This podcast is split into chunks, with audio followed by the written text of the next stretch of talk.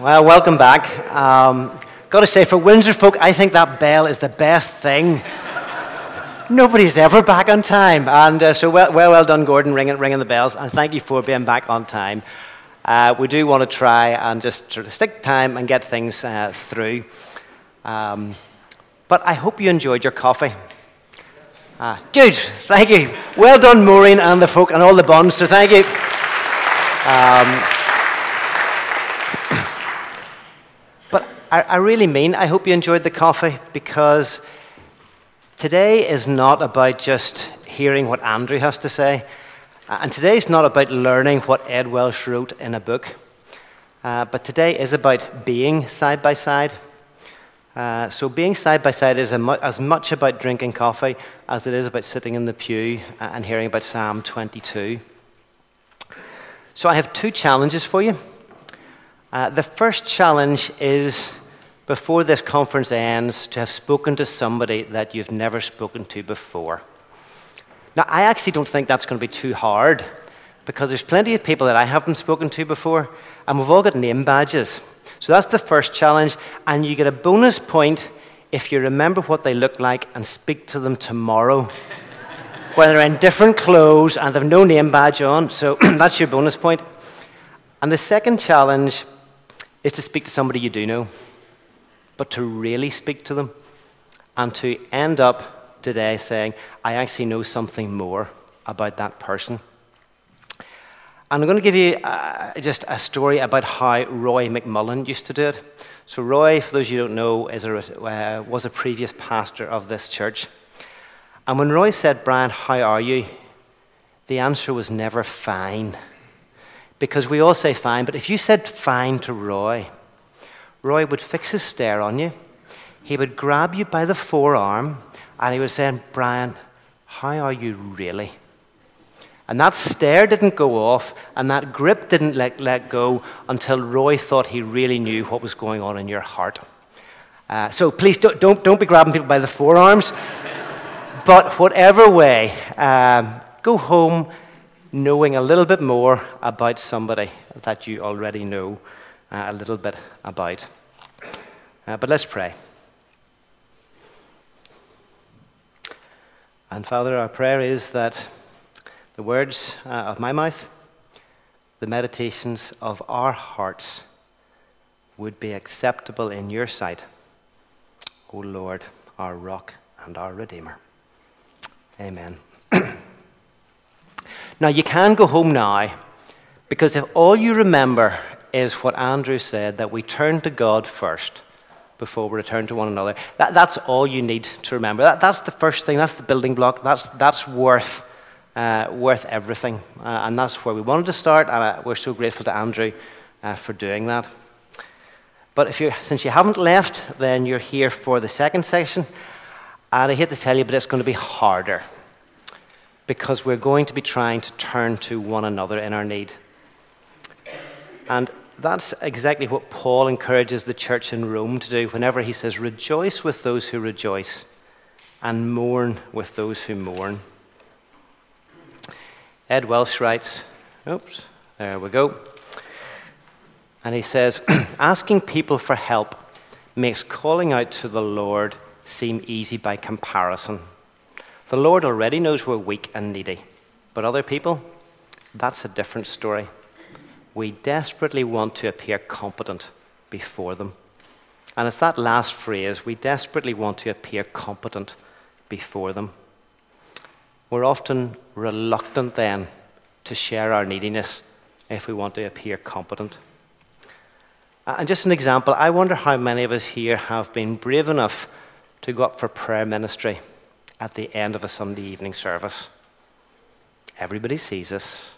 Everybody knows we're going up because we want prayer, and suddenly we're seen as needy, we're seen as vulnerable, we're seen as not in control of our own lives.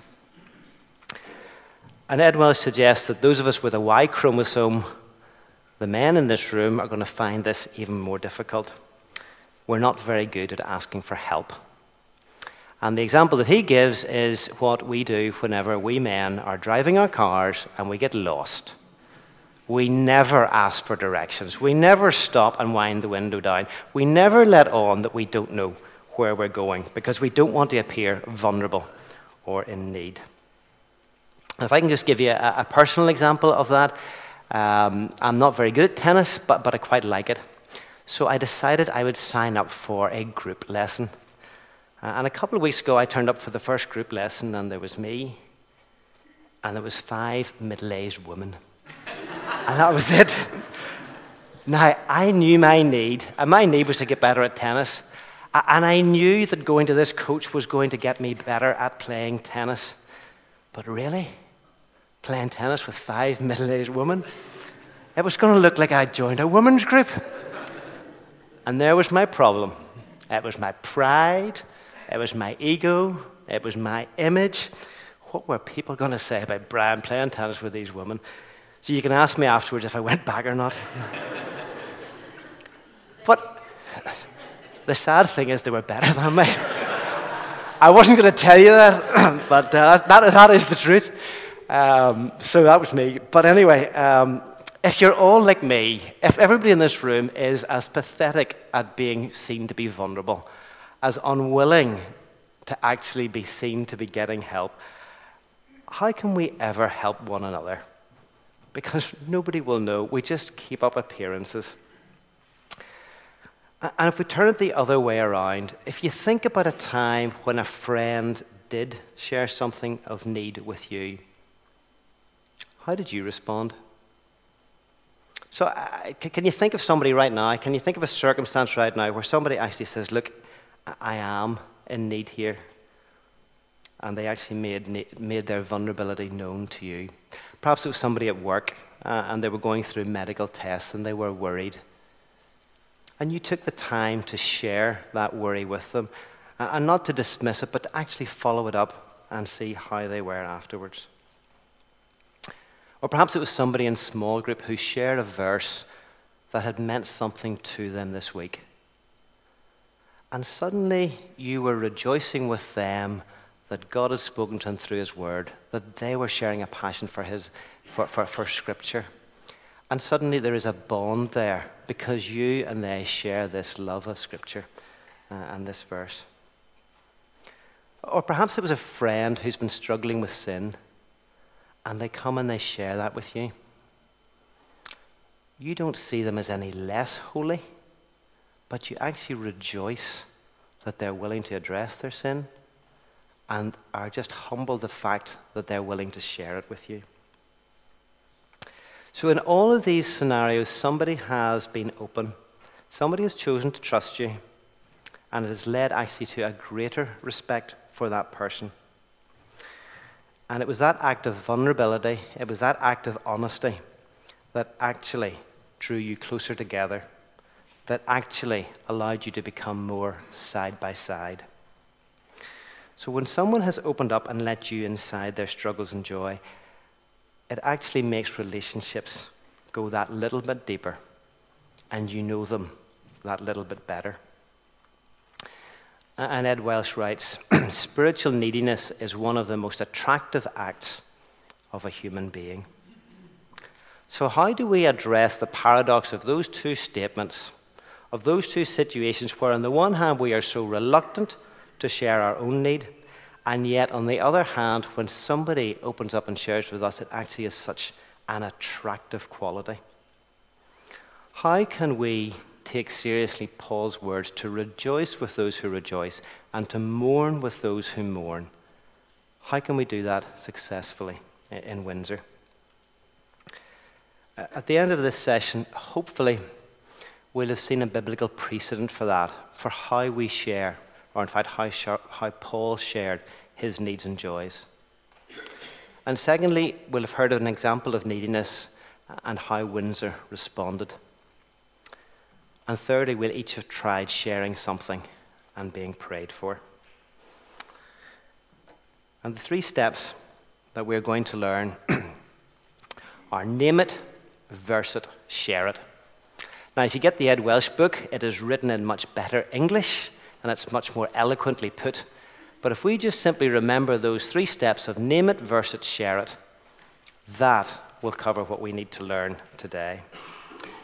So let's first of all look at what Paul writes in Romans 15.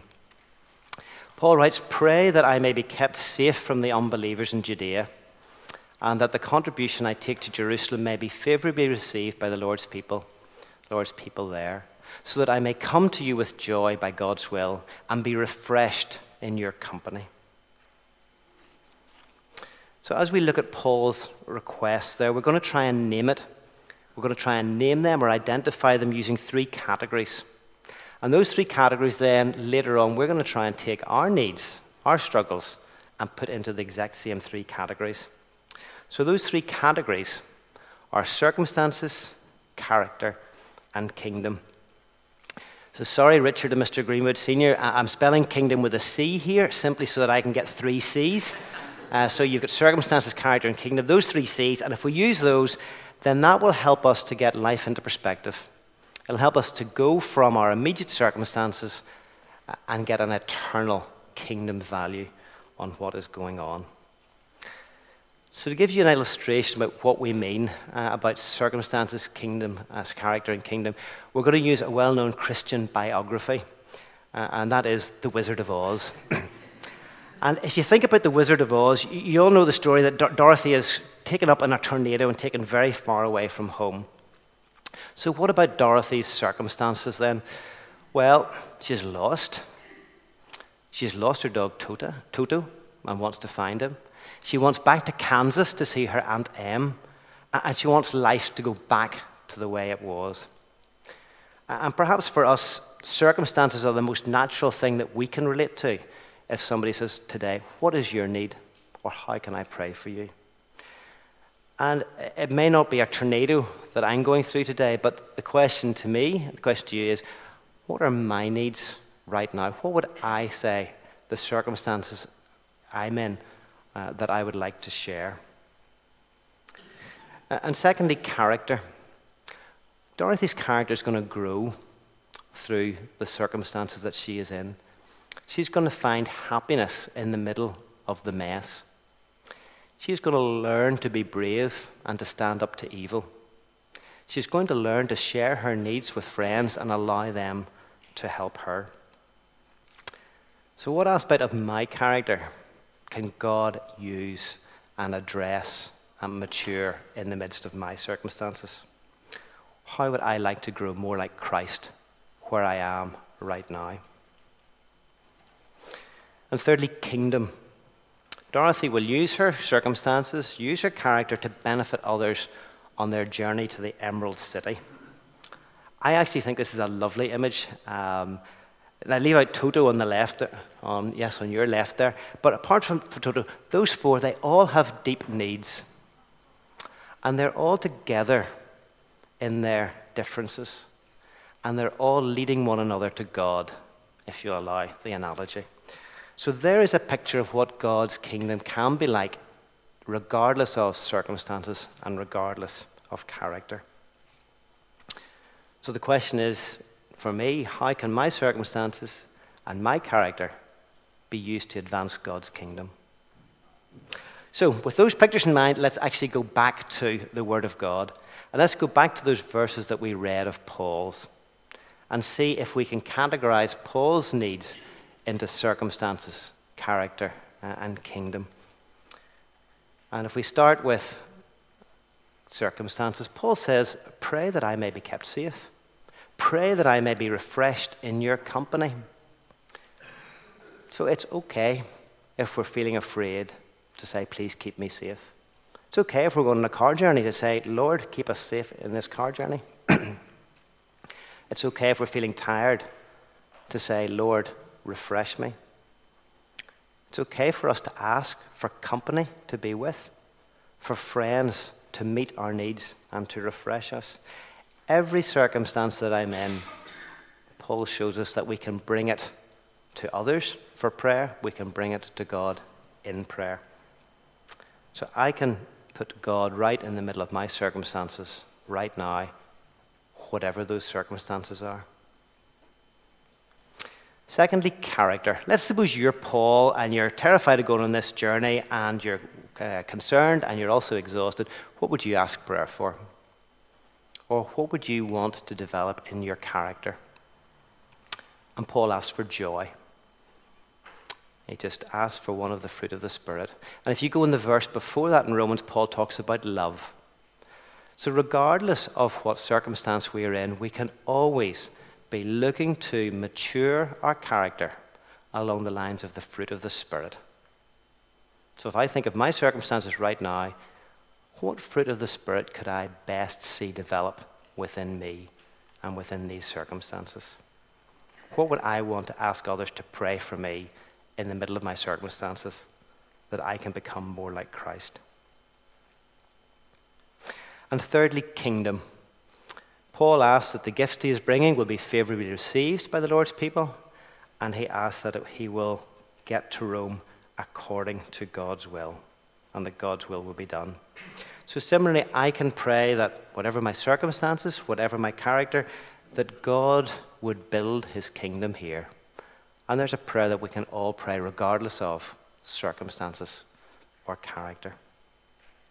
So, hopefully, these three C's of circumstances, character, and kingdom have helped us to categorize what Paul was praying for. And hopefully, it'll help us at, at the end to then try and categorize our situation into these three areas. So, if step one was to name it, step two is to verse it. And Ed Welch writes First, we put our burdens into words, and that's name it. And second, we attach words of Scripture that capture both our needs and God's purposes and promises. Whenever Jesus was tempted by the devil, he used Scripture. When Jesus was in anguish on the cross, he used Scripture. When Jesus was comforting those disciples on the road to Emmaus, he used Scripture. Jesus was able to take the whole of Scripture and apply it to the whole of his life. And that was just, that echoes what Andrew was saying at the end of our session uh, earlier. And Jesus applied it not only to his own life, but also to life of those who had needs around him. So, how can we learn to do that? How can we learn to verse it? How do we move from naming our needs to placing Scripture alongside them? Uh, and to illustrate this, I'm going to use a personal example of how Windsor helped me. Um, some of you know that I was off sick recently. I was off for four months. Uh, and it was as if the Lord had stopped me in my tracks. And I suddenly became desperately needy in a very dramatic way. I was in pain, I was confined to bed. And in those four months, I did receive wonderful uh, support from Windsor. Uh, which I am very grateful for. And when people ask me how they could pray for me, then those three C's of circumstances and character and kingdom help to shape what I can ask prayer for. So, as I describe the situation I was in and the needs that I had, can you think about, if you were me, how you would verse it? Where would you go to in Scripture to address these needs in this situation? Or if you'd been coming visiting me, what verse would you have brought and shared with me?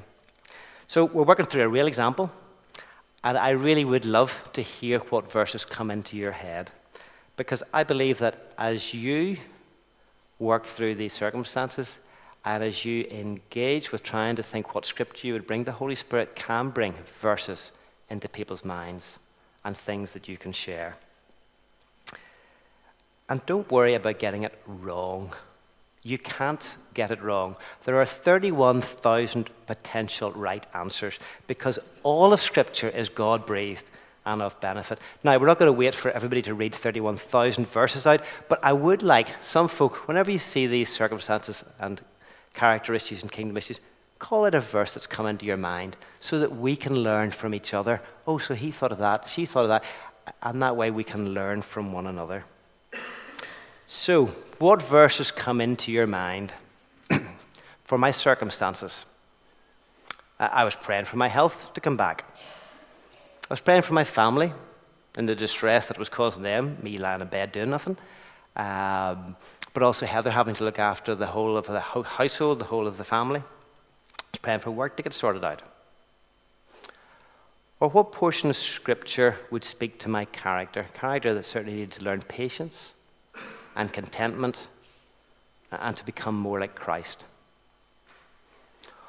Or what verse in the Bible would you turn to for kingdom values to address my witness in my illness, that my illness would be used to God's glory? Okay, there's the scenario. Call out a verse, please. Help me out.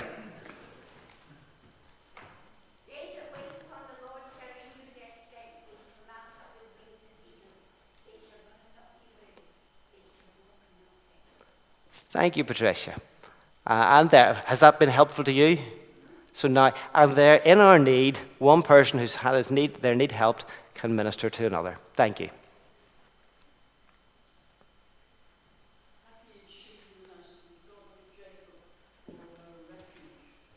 Okay, so happy is she that has the God of Jacob for her refuge. So thank you. We can turn to God for our refuge. Okay, wait patiently. So there's somebody's being directive to me. Okay, they're telling you, you need patience here, Brian. Yep, wait patiently. Good. I will be with you when you are in the valley. Thank you. Okay, so there we go. Comfort, comfort my people. Thank you. And draw near to God, and He will, and He will draw near to you the next time I lead, I want to lead on drawing near to God because I think that would be a lovely thing to bring us into worship. Okay, so there are verses that different people have shared, and thank you for, for doing that. I'm going to give you three verses that people did bring to me, um, not because they're any better than those, but just to let you see, I suppose, how, how I responded to them. And the first one was Psalm 23 The Lord is my shepherd, I lack nothing. He makes me lie down. Now, you could say, what a trite, overused verse for anybody to bring. That person didn't even think about it. That's probably the verse they bring to everybody. Um, but the person said, Brian, the phrase that I'm bringing to you is, He makes you lie down. God has made you lie down here. You weren't taking time, and God is making you lie down. Uh, and so He brought that and shared that as this was God's will, and this was part of God's kingdom work in me. So, Psalm 23 no long, is no longer something that is trite or simplistic to me. It is beautiful and it is alive. And those verses that I learned to recite as a child, I've now learned all over again. Secondly, and a bit like saying be patient, be joyful in hope, patient in affliction, faithful in prayer. And maybe you need to know a person a little bit better to actually be being directive. But those spoke right to character issues that I needed to hear. I needed to learn to be joyful, to have hope, to be patient in affliction, to be faithful in prayer. But if you thought that was directive, you have to know a person very well to bring these verses to them. To keep me from becoming proud, I was given a thorn in my flesh, a messenger from Satan to torment me. Now, there's a good start if you're coming. David, probably not some to start with. Three times I begged the Lord to take it away. Each time he said, My grace is all you need. My power works best in weakness. So now I am glad to boast about my weakness, so that the power of Christ can work through me. Now, often we will use that last verse without necessarily reading the first two. And yet, if you put those verses together, this is so rich. And this is again Paul in the prayer requests or in the challenges that he is uh, talking about. He's bringing character issues, he's bringing kingdom issues, and he's bringing circumstances. And if you think about circumstances, Paul prayed that the, Lord, that the thorn of the flesh would be fixed. But it wasn't. Paul had to accept his circumstances. And the challenge of those verses with me in that situation was was I willing to accept my circumstances? And these verses speak to character because why was Paul given this thorn in the flesh? It was to keep him from being proud, it was to keep his character humble. So, was I being self sufficient and independent, confident of my own ability, not turning to God? Did I need to more humbly depend on Christ? Was that an issue I needed to address in my circumstances. And finally, ultimately, kingdom values, because Paul learns that God's grace is sufficient. Because the power of Christ is now able to work through him. So the challenge for me is would I allow God's power to work in me through my weakness? Now, none of those verses might have been the ones you thought of. And it's not that those were the right answers, but those were words that were brought to me and were ministered to me. But as you listen to the Holy Spirit, the Holy Spirit will give you different verses for your situation, different verses for you to share with other people in their situation. So hopefully you get the idea of trying to match the naming it of the need with the versing it uh, of Scripture. And I would have to say that the Bible has never been as alive to me as it was in those last those, those four months. And when folk shared Scripture to me, it was, it was like food for my soul that I was eating up and drinking and devouring. Um, so I would encourage you that just by doing that, that bond of friendship, that bond of relationship, that depth of uh, communication and understanding that was just brought by sharing a verse of Scripture together.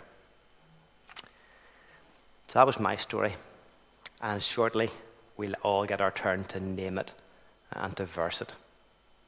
So we've named it and we've versed it, and now we share it. So let's read the preceding verse in Romans chapter 15. Because Paul says, I urge you, brothers and sisters, by our Lord Jesus Christ, and by the love of the Spirit, to join me in my struggle by praying to God for me. So Paul is acutely aware of his needs. He describes them as his struggle. And Paul wants other people to know that he's struggling. He's not hiding it. He's no difficulty in showing that he is vulnerable and that he is needy. And also, Paul doesn't wait for somebody to come up to him and say, How are you? Paul goes out to the church of Rome and says, Pray for me. He takes the initiative and he urges them in the name of the Lord Jesus Christ and by the love of the Holy Spirit to pray for them. We can be very good at wearing masks in church. We can be very good at keeping up appearances. And Paul, in this verse, is modeling for us a different way a way where that we can be open about our struggles, that we can maybe let our masks down a little bit, and we maybe can learn to ask for help. So we're almost there.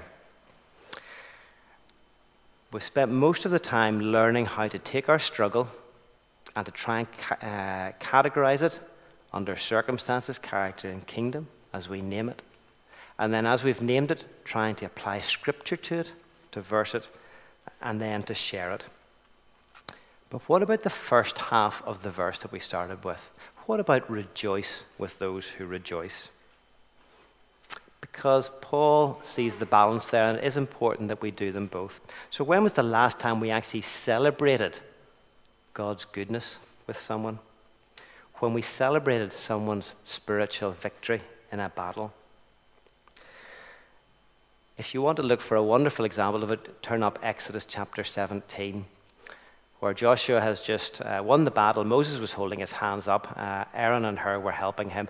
But whenever they go to celebrate, they say, no, no, wait for Joshua to go up so he can celebrate and the soldiers can celebrate together. They wait till everybody can be joined in, and then they're able to celebrate the circumstances, yes, but also celebrate the God that brought them the victory in those circumstances. So the principles are the same.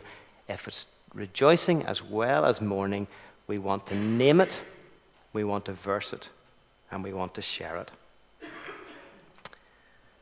So, in conclusion, we do as a church want to rejoice with those who rejoice, and we want to mourn with those who mourn. But for that to happen, we actually have to be willing to open up about our needs and about our struggles and about our victories. But if we are willing to do that, then others are able to come in and show love and to show care. And that is the body functioning together. And most importantly, God can use our weakness to bring His strength to the whole body. And we're able to say with Paul, Now I am glad to boast about my weaknesses, so that the power of Christ can work through me. That's the theory. We're now going to try and work it out in practice. And this is going to be hard. Um, but for the next 30 minutes or so, we're going to try and share and mourn and rejoice with each other. We're going to have five minutes time just to reflect. Uh, and again, in, at the back of your uh, uh, notebook uh, or the program, uh, in your notes page, we'd invite you to use that just to try and take a need or a victory and it's something you want to celebrate and to try and categorize it there. What were the circumstances? What character issue is going on? What's God really doing with regard to his kingdom in this? And then, what part of Scripture is the Lord leading me to to apply to this situation? And if you don't know where to start, go back to Psalm 22 that Andrew led us through, because Psalm 22's got something for everybody. Or go to Galatians 5, where the fruit of the Spirit are. Which fruit of the Spirit would I like to choose? Um, or look up uh, other portions uh, of Scripture. Are there Bibles in the pews at all? There weren't in the back few rows. There are some in the front few. Okay, so there, there, there's, there's, there's Bibles uh, around if you want to use those as well. So again, we're going to use that wonderful bell wherever it is gone. And so after about five minutes, I'll ring the bell, and that's your reflection time over. And then I'm going to ask you to get into threes. Now, I, if you're husbands and wives, you members of the same family, you may want to split up for this. I, I think I probably would. Uh, but if you want to stay together, that's all right. But we're going to get you into threes. And we're going to give everybody a chance to share what they've been thinking about. And please only share what you're comfortable thinking about. Okay, so we're not asking you uh, to go to somewhere that you're not able to go today, but just to share something. And then a second, the second person will listen carefully to that and will pray for you. And the third person will observe. And then we'll ring the bell and we'll move around in the cycle so that everybody gets a chance to do each of those three uh, roles. And there'll be about a five minute slot for, for, each, for each one of those. So it's five minutes for reflection, five minutes for the first person to share and be prayed for, five minutes, etc. Now, I think it's going to feel uncomfortable and it's going to feel unnatural. And perhaps some of you even think it's a bit false and artificial. Uh, but could you think about playing the piano, learning to play the piano, and how we play the piano well? Um, and one of the ways that we learn to play the piano well is actually practicing our scales. So, this is a piano scale that we're going to be practicing. Uh, Andrew and Gordon had us practicing a scale earlier, practicing the scale of reading scripture and then praying to God with it. And this is a, a scale of practicing listening, of practicing sharing, and then listening, and then praying to one another. And what's God going to hear when we're practicing our scales? I think God's going to hear harmony, and I think it's going to be a joy to God as we try to do this. So please do give it a go. Now, if you feel, oh, I've never prayed out loud in my life, I'm not going to start now, if you think it's too difficult, then either you can just say, Lord, bless Brian, or whoever it is that you're praying for. Or you can ask the person that's observing, would you mind praying because I couldn't do it? Or if you want, you can ask one of us to do it. Um, so please, we don't want to put you, we do want, we want to stretch. Um, we, didn't, we didn't ask Andrew to do this section. Uh, we thought we'd get one ourselves. We do want to stretch a bit but we don't want to put you sort of uh, stretch you too hard. And this will be the hardest bit of the whole conference, I promise you. Does that make sense? Okay, so if, uh, what I would suggest is you, you, move around, you find yourself, so some people want to move to the front, lift, lift chairs here, go to the back, get a little bit of space.